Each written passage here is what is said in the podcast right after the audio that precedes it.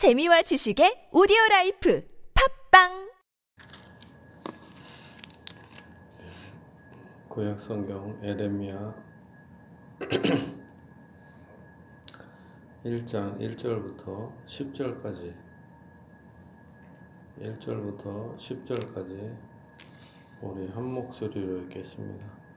베냐민 땅 아나돗의 제사장들 중 hil기야의 아들 에레미야의 말이라 아몬의 아들 유다 왕 요시아가 다스린 지 13년에 여호와의 말씀이 에레미야에게 임하였고 요시아의 아들 유다의 왕 여호야김 시대부터 요시아의 아들 유다의 왕 시드기야의 11년 말까지 곧 5월에 예루살렘이 사로잡혀 가기까지 임하니라.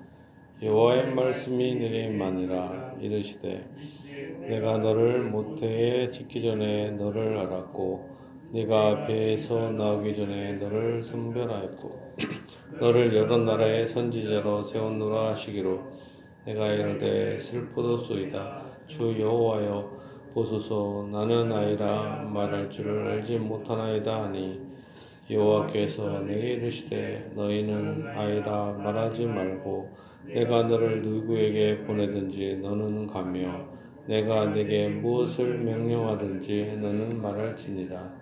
너는 그들 때문에 두려워하지 말라. 내가 너와 함께하여 너를 구원하리라.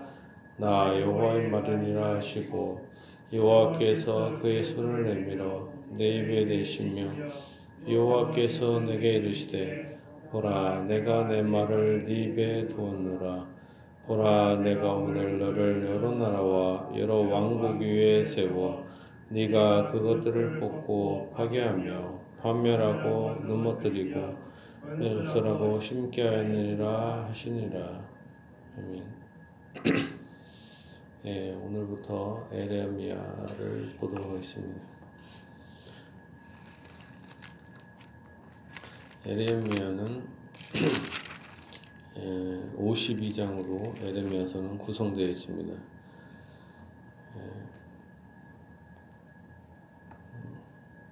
에레미야라는 그 이름은 여호와께서 던지시다 이런 뜻을 갖고 있습니다. 그리고 어, 예, 보통 이것은 요시아 왕 13년 때부터 예루살렘이 멸망할 때까지 예, 기록이 되어 있습니다. 그러니까 보통 음, 예수님 탄생하기 627년에서 586년 사이다 이 얘기입니다. 자 여기서 우리가 예언서 예, 예언서잖아요. 선지서인데 예언서를 음, 해석하는 기본적인 원칙에 대해서 예, 예를 들면 이사야부터 시작해서 말라기까지 좀 어렵잖아요 예언서. 그래서 이것을 많은 사람이 어렵기 때문에 어려울수록 사람들의 특징이 뭐냐 조작하려고 하는 경향이 있어요. 잘 모르니까 예를 들면 뭐 신명기라든가 구약 성경의 그 역사서 같은 거는 조작하기가 어렵잖아요. 객관적인 사실이니까. 근데 요런 에레미, 에레미야서라든가 이사야서 이런 거는 막 코에 걸면 코걸이, 귀에 걸면 귀걸이. 그리고 막 그러니까 교인들이 어려우니까 이것을 막 목사들이 조작하기가 딱 쉬워요. 막 갖다 붙이는 거죠. 근데 에, 이사야부터 시작해서 말라기 계속 반복해서 나오겠지만 말씀드리려고 하지만 해석의 원칙이 뭐냐? 이것은 예수님이 오시기 전에 대다수가 성취되었다. 이렇게 생각을 하면 됩니다. 그러니까 예수님이 오시기 전까지의 예언이지 예수님이 오신 이후에 뭐 있을 지금까지의 뭐 어, 그런 식의 예언들은 거의 없다. 오히려 예수님 시대까지 거의 대다수가 성취되었다. 이렇게 생각하면 됩니다. 그래갖고 뭐 나중에 뭐 미국이 어떻게 될 것이고 뭐 이렇게 뭐 오스트레일리아가 어떻게 될 것이고 뭐 전 세계가 어떻게 될 것이고 3차 대전이 일어날 것이고 막 이런 식의 구도로 막 이렇게 성경을 해석하면은 절대 안 됩니다. 막 동방이 바로 우리다. 우리 우리 한국이다. 이런 식의 해석 그런 거 아닙니다. 그, 그렇게 해석하는 거. 성경에서 뭐 일반적으로 동방이다. 그러면은 우리나라까지 이렇게 오질 않아요. 그 이스라엘을 중심으로 해서 동쪽에 있는 나라들을 그 가까워 있는 나라들을 의미하지 우리나라까지 일반적으로 뭐 그런 식으로 의미하는 게 아닙니다. 그러니까 우리가 성경을 해석할 때 음, 구약 성경이 주로 예수님 때까지 성취되었다 이렇게 생각하면은 거의 맞습니다. 거의 대다수.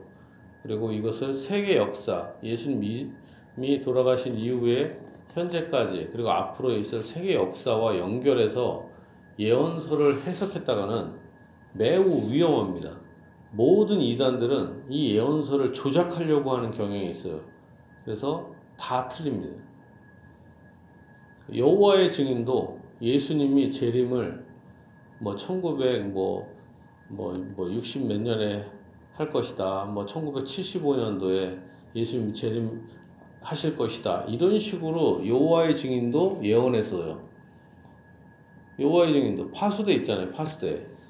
그거에 그렇게 1975년도에 오실 것이다. 이런 식으로 예언하고 막 그랬단 말이에요. 그래서 그 사람들도 재산 다 팔고 학교 그만두고 그리고 뭐 헌금한다 그러고 전도하러 다니고 그런 사람들이 태반이었어요. 여호와 증인도.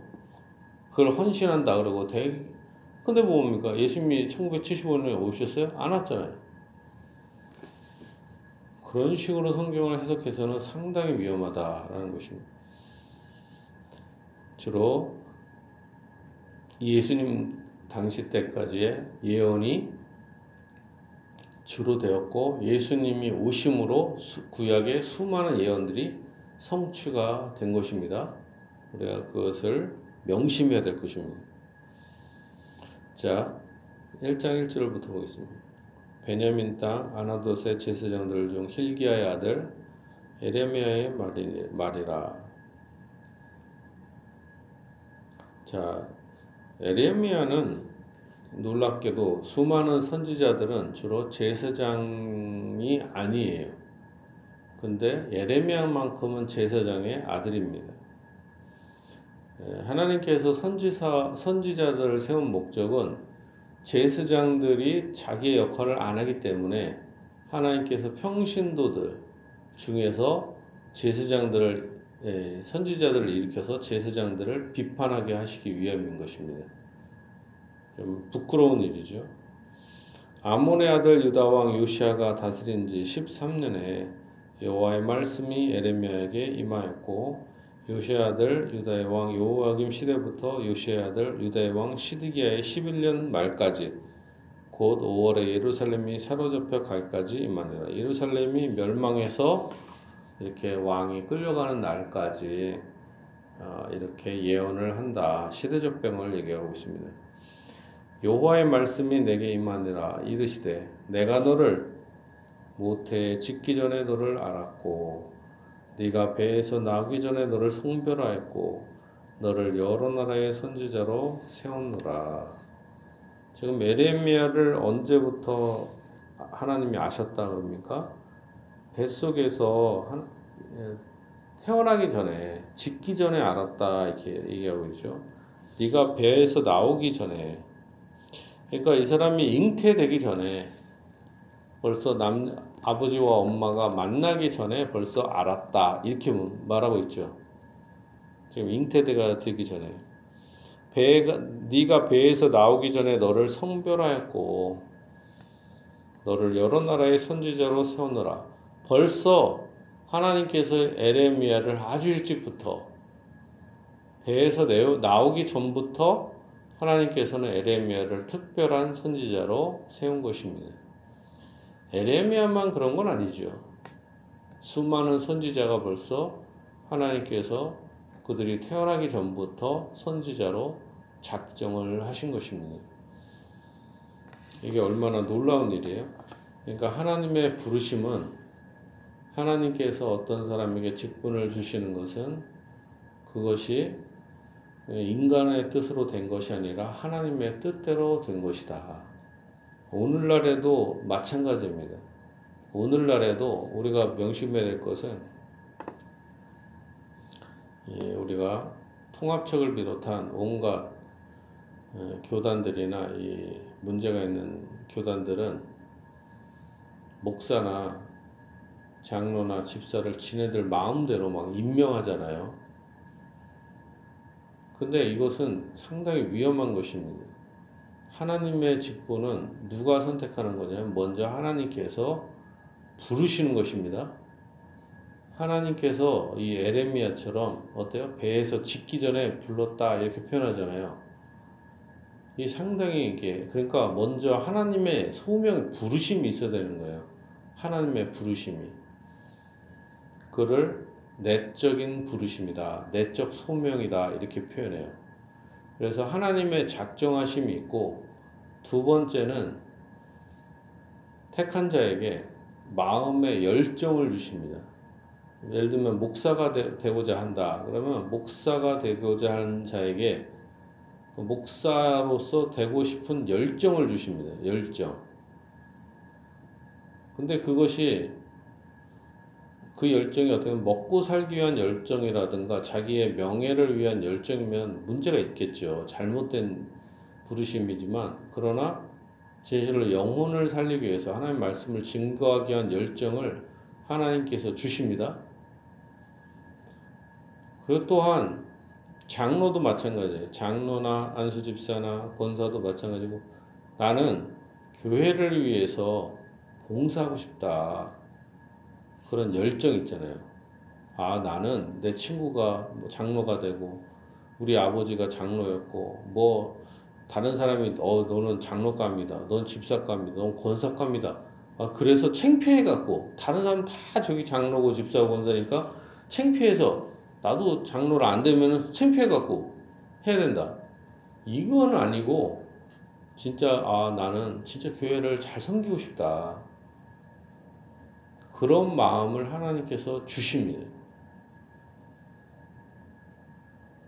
그래서 나는 십자가의 길이라도 나는 이 길을 가야 되겠다 하는 마음을 하나님이 주실 때 그것이 올바른 내적인 성명이다라는 겁니다.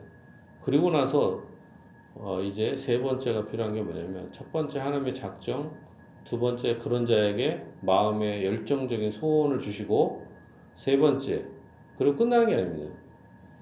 세 번째 뭐냐 투표를 통해서 통과가 돼야 됩니다.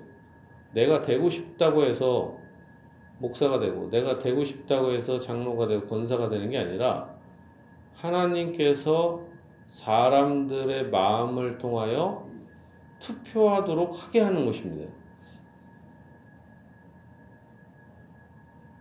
그럴 때 그것이 확증이 되는 거죠.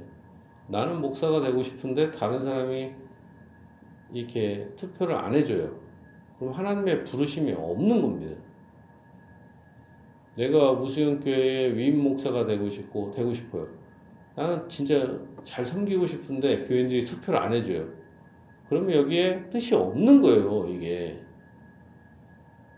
이, 이게 장로도 마찬가지고 투표를 못 한다면 사람이 떨어뜨렸다 이렇게 생각하면 안 됩니다. 이게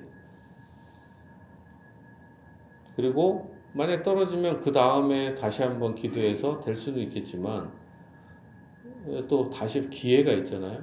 그 사람을 원망할 필요가 없어요. 그 외, 그걸 외적인 소명이다. 이렇게, 표현합니다. 사람을 하나님이 또 사용하시는 것이죠. 자, 그런데 이제 6절입니다.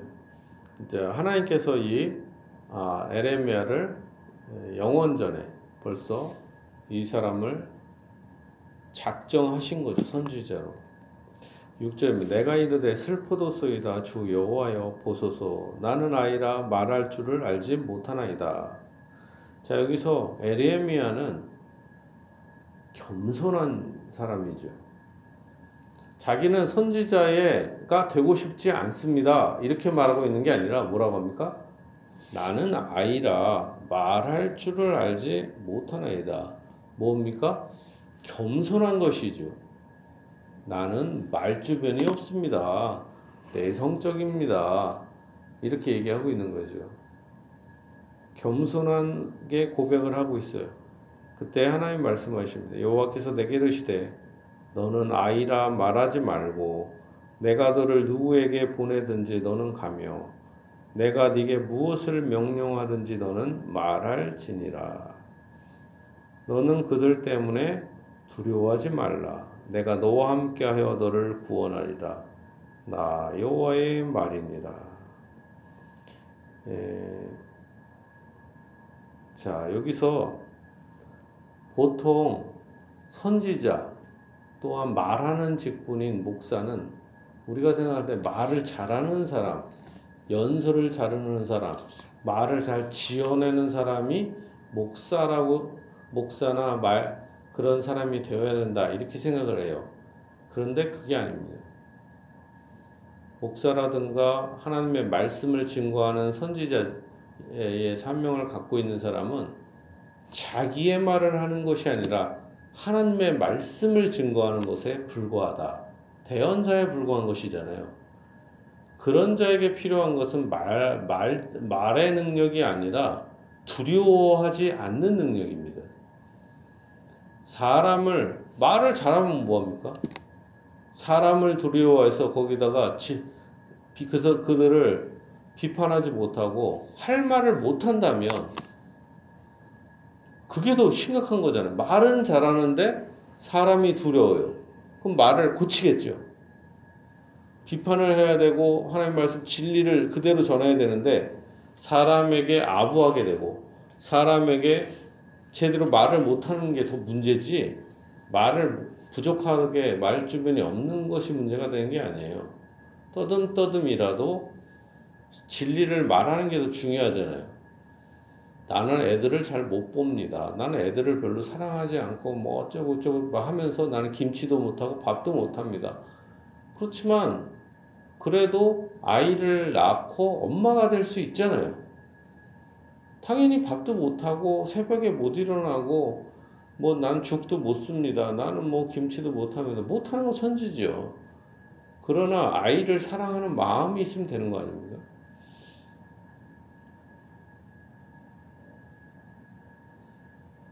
여기서 선지자에게는 중요한 게 뭐냐? 사람들을 두려워하지 않는 것입니다.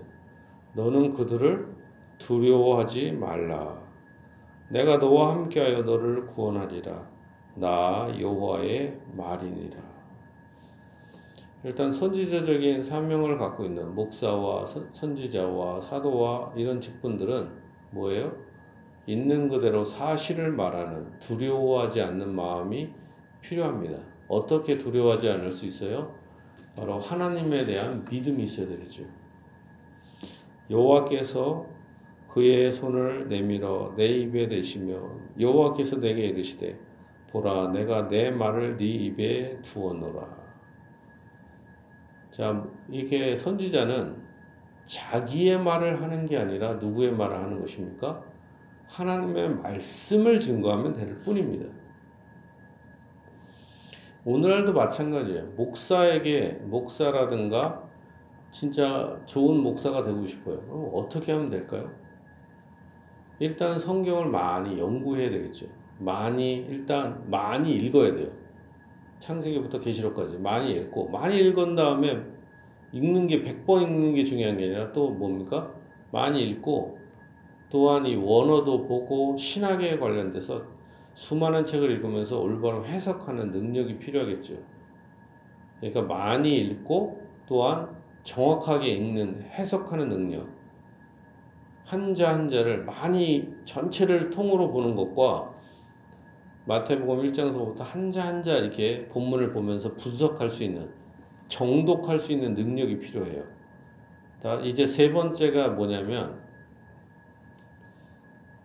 또 개인적으로 또 추가할 수 있다면 그거 뭐냐면 성경을 암송하는 것입니다. 목사가 자기 말을 증거하는 것보다 성경의 중요한 요절들이나 이런 걸 외워서 그대로 말하는 게 더 나아요. 내가 반드시 너에게 복주고 복주며 너를 번성하게 하고 번성하게 하리라 주님이 말씀하셨습니다. 그냥 이렇게 얘기하면 되는 거예요. 주 하나님께서는 여러분에게 은혜 위에 은혜를 주신다고 약속하셨습니다. 이 정도로 그냥 약속만 얘기해도 은혜를 받아요. 거기다 막 증명을 하려고 그래요. 이게 목사들이 자기 얘기를 붙여서. 그러니까 쓸데없는 예화가 늘어나는 거죠. 그냥 성경만 잘 외워서 수백 구절을 만약 외운다면 그걸로도 그냥 쭉쭉 얘기하면서 그렇게 말씀하셨습니다. 너는 내 입을 넓게 열라. 내가 채우리라. 이렇게 말씀하셨습니다. 우리가 입을 크게 엽시다. 넓게 엽시다. 이렇게 하면 되죠. 자, 10절입니다. 내가 오늘 너를 여러 나라와 여러 왕국 위에 세워 네가 그것들을 뽑고 파괴하며 파멸하고 넘어뜨리며 건설하고 심게 하였느니라 하시니라. 하나님의 말씀은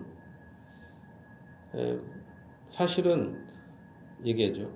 보라 내가 너를 오늘 너를 여러 나라와 여러 왕국 위에 세운다.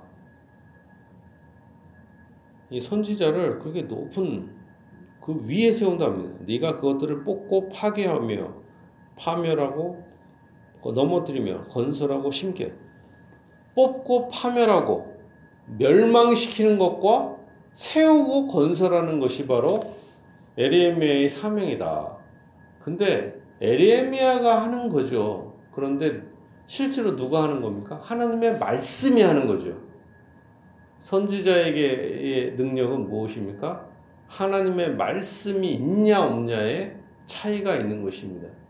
에레미야가 증거하는 에레미야의 입에 둔 하나님의 말씀의 능력은 비록 에레미야는 말할 줄은 모르지만 에레미야에게 주신 이 말씀의 능력은 사람들을 어, 나라들을 멸망시키고 또한 다시 건설하고 세우고 축복하는 역할을 한다. 저주와 축복이 바로 하나님의 말씀의 능력에 있다라는 것입니다. 또한 오늘날에도 마찬가지예요. 교회의 흥망성쇠, 우리가 축복받고 가정이 축복받고 교회가 축복받고 우리의 사업과 모든 일터에 축복받는 것은 뭐예요? 하나님의 말씀에 있다라는 것입니다. 진실로 에렘에게 주신 말씀, 또한 우리 교회에 맡기신 이 주의 복음, 이 복음을 통해서 여러분의 가정과 여러분의 사업과 일터와 또한 우리 교회 위에 이 놀라운 축복이 넘치기를 또한 은혜가 넘치기를 예수님의 이름으로 축복합니다.